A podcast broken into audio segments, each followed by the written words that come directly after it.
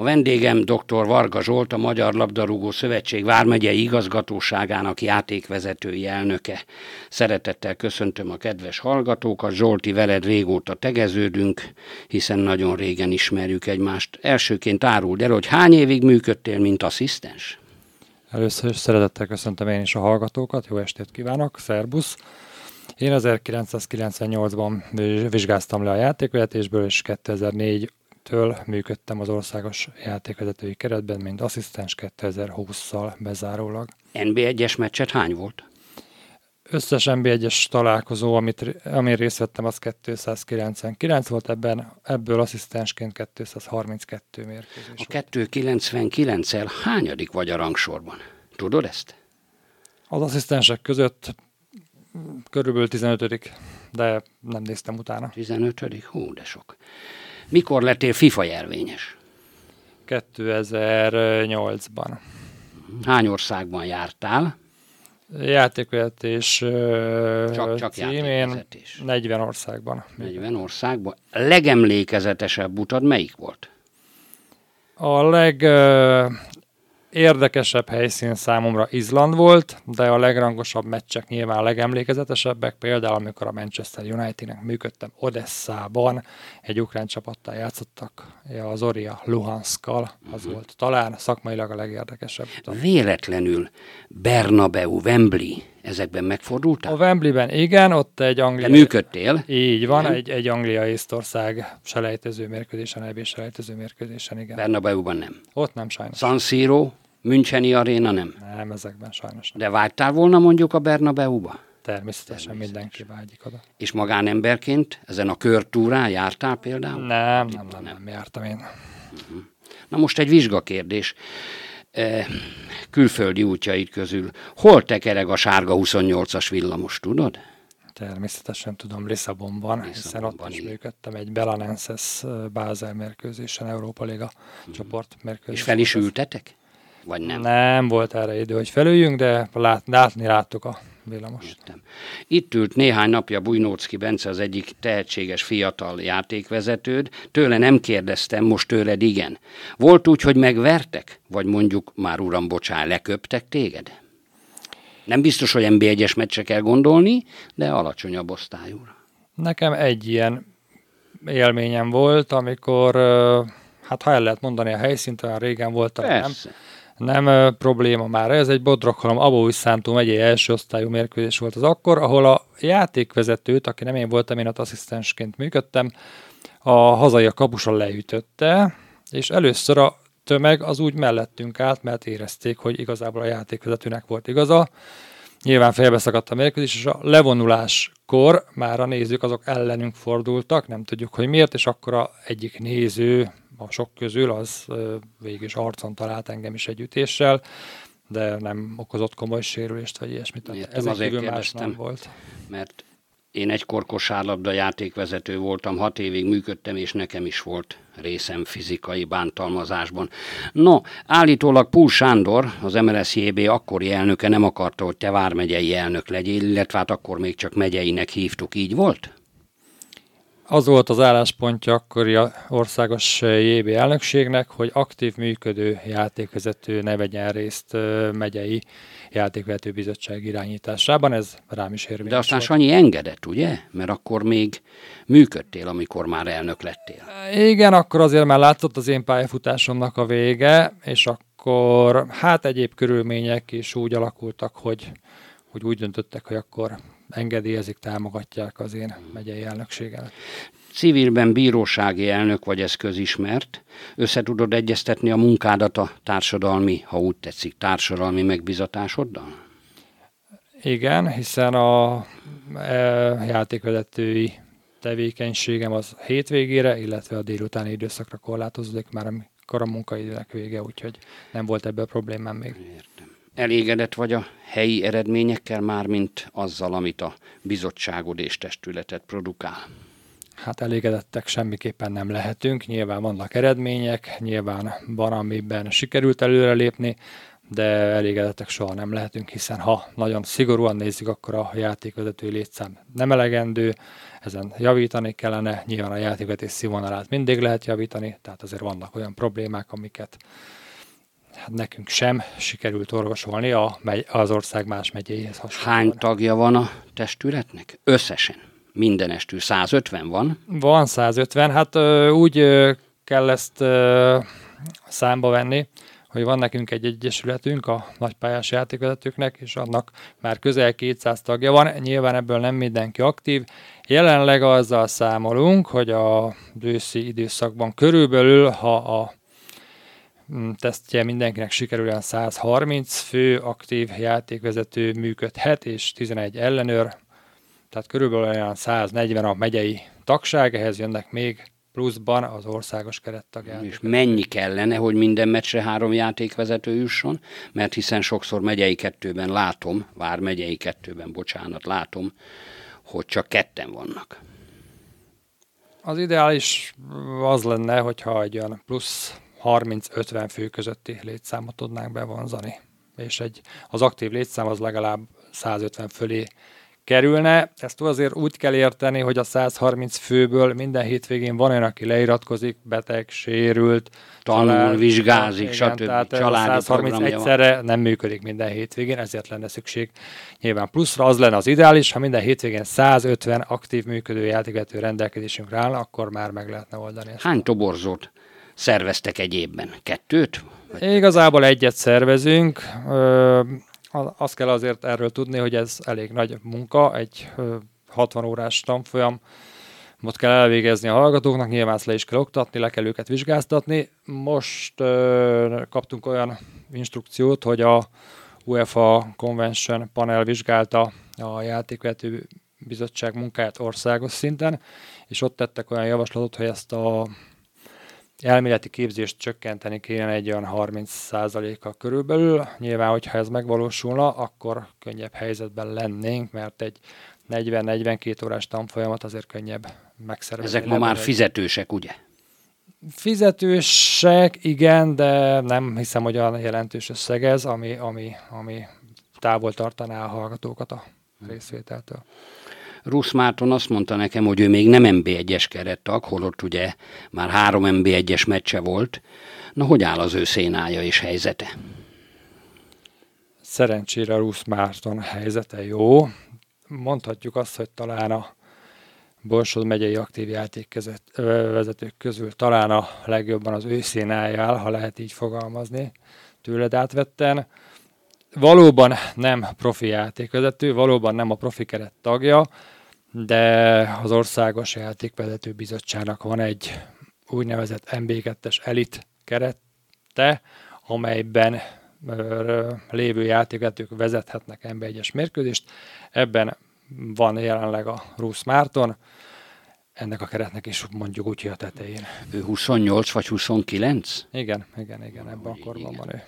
Na most számomra szívet melengető, hogy tele vagytok jogászokkal és más egyetemi diplomásokkal, felsőoktatásba járó fiatalokkal. El lehet mondani, hogy rajtatok végig söpör a tanulmányi vagy a tanulási hullám? Ebben nyilván szerepe lehet annak is, hogy a Miskolci Egyetemmel van nekünk egy partneri megállapodásunk, ahol tantárgyként hallgatható a labdarúgási játék szabályai elnevezésű tantárgy. Ez nyilván egyfajta pozitív iránymutatást ad a hallgatók részére, illetve azt gondolom, hogy ha valaki fiatalkorban kezdi a játékvezetést, akkor juthat messzire, valószínűleg a fiatalok ezt felismerték, és nyilván ez a szellemi leterheltség mellett a játékvezetés ez egy jó kiegészítés mindenféle szempontból, és ezért választják talán a felsőoktatási intézmények hallgatói a játékvezetést. Miért ilyen népszerű tevékenység a labdarúgó játékvezetés? Mert engem ez meglep, hiszen most nem volt világbajnoki döntősünk, mint 1994-ben Púl Sanyi, amikor egyszerűen végig söpört az országon az a hullám, hogy mindenki futball, minden fiatal futballbíró akart lenni. Talán azért lehet ez, mert azért a magyar válogatott hosszú idő után újra olyan eredményeket ér el, ami talán megint felkeltette a labdarúgás iránti érdeklődést. Nyilván a labdarúgás szereplői azok a játékvezetők is, és valószínűleg ez a hullám az, ami egy kicsit segíti a mi munkánkat is, hiszen egy népszerűbb sportágba könnyebb bevonzani szereplőket, így játékvezetőket is. Hétvégén lesz a táborotok, most nem Egerbe mentek, mint hosszú ideig. Mi ennek az oka? Ennek természetesen anyagi okai vannak, mindenki előtt ismert, hogy milyen áremelkedések voltak az elmúlt időszakban. Sajnos az egri létesítmény olyan árajánlatot adott, amely jelentősen megterhelte volna az igazgatóság, illetve a mi egyesületünknek a büdzséjét, ezért úgy döntöttünk, hogy egy olcsóbb megoldást választunk azzal, hogy a jövőre nézve azért keressük a lehetőségét annak, hogy meg tudjuk valósítani azt, hogy tényleges edzőtábort tudjunk tartani, mert szükség van erre. Játékvezetőknek nem kell fizetniük, ugye? Nem kell fizetniük, nyilván ha Egerbe lett volna, akkor jelentősen zsegbébe kellett volna nyúlni minden játékvezetőnek. Korábban is így volt? Vagy nem? Az elmúlt emlékeim szerint 8-10 évben a játékvezetők nem fizettek már az edzőtáborért, korábban azért egy bizonyos mértékű hozzájárulást igen. Most ezzel nem akartunk negatív irányban változtatni, azért sem, mert sok olyan fiatal van azért a keretben, aki 15-18 év közötti diák, tőlük nem lett volna szerencsés egy jelentős hozzájárulást kérni, mert lehet, hogy még ez is elriasztotta volna őket a játékvezetői pályától. Mi a miskolci program, ha elmondhatod?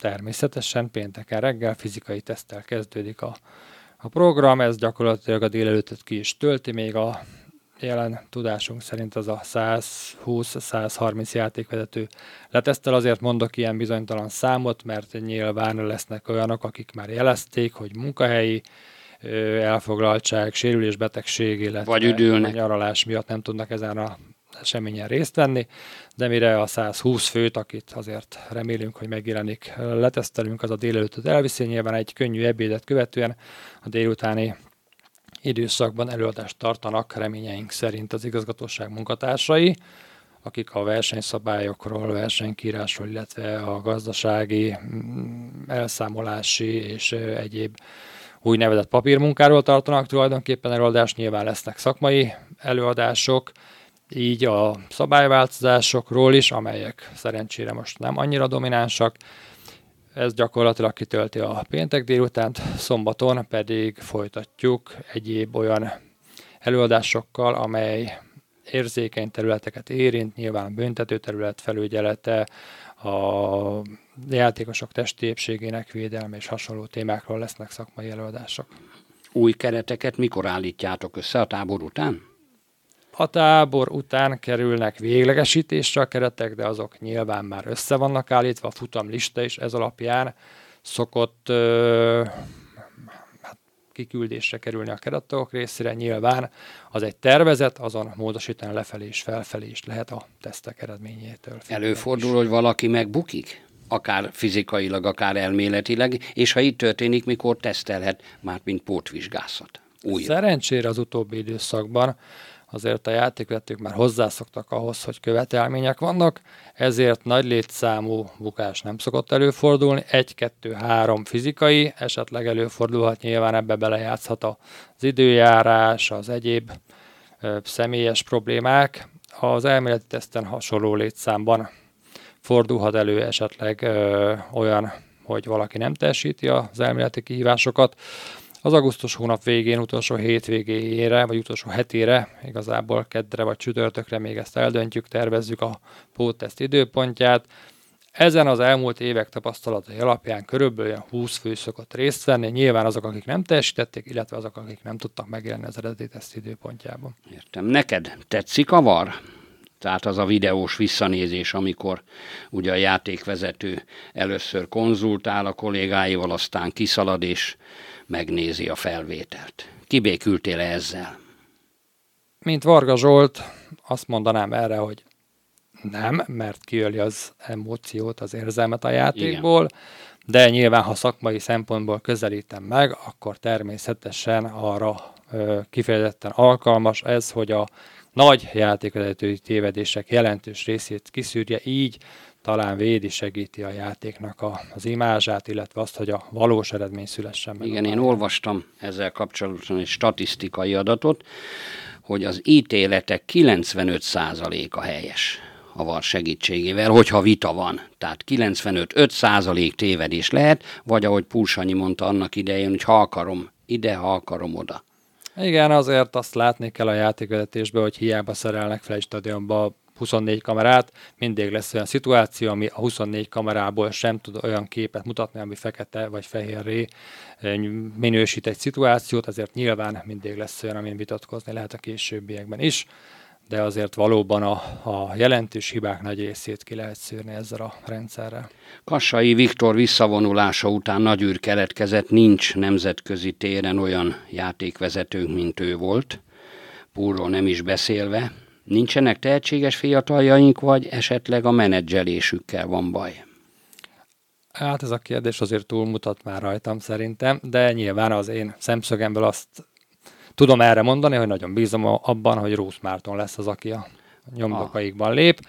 Bár azt is meg kell említeni, hogy most némi előrelépés azért látható, hiszen a nemzetközi játékvezetésben a Berke Balázs felkerült az úgynevezett második kalapba, ezt ott első kategóriának hívják, ami az elit kategóriát követi, tehát a Berke Balázs az működhet Európa Liga csoportmérkőzéseken, illetve ott van a kapujában annak, hogy akár Bajnokok Ligája mérkőzést is vezethessen, illetve egy Bogár Gergő nevű játékvezető az, aki az úgynevezett nemzetközi talentkeretben van benne, ez a talentkeret, ez pedig természetesen szintén az elitkeretnek az előszobája, tehát van két olyan játékvezető, akinek azért most megvan a reális lehetősége annak, hogyha nem is világbajnoki döntőt vezessen, de Bajnokok Ligája találkozók vezetéséhez oda kerülhet.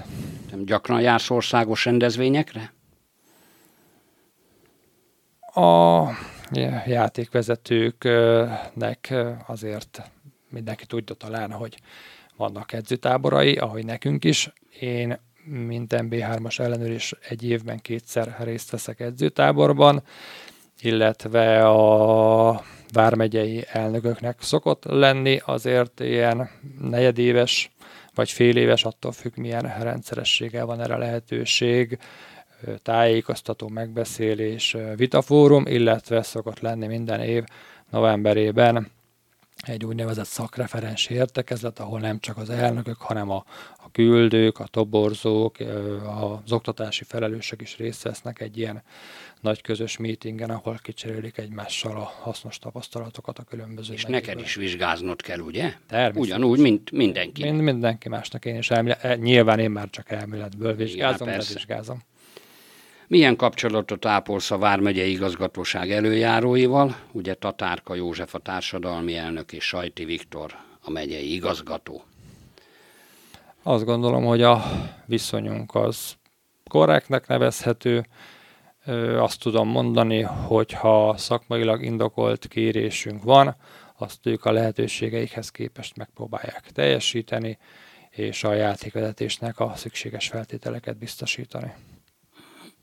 Látogatod a vármegyei meccseket? Sűrűn, szorgalmasan, vagy csak amikor időd engedi, vagy minden héten?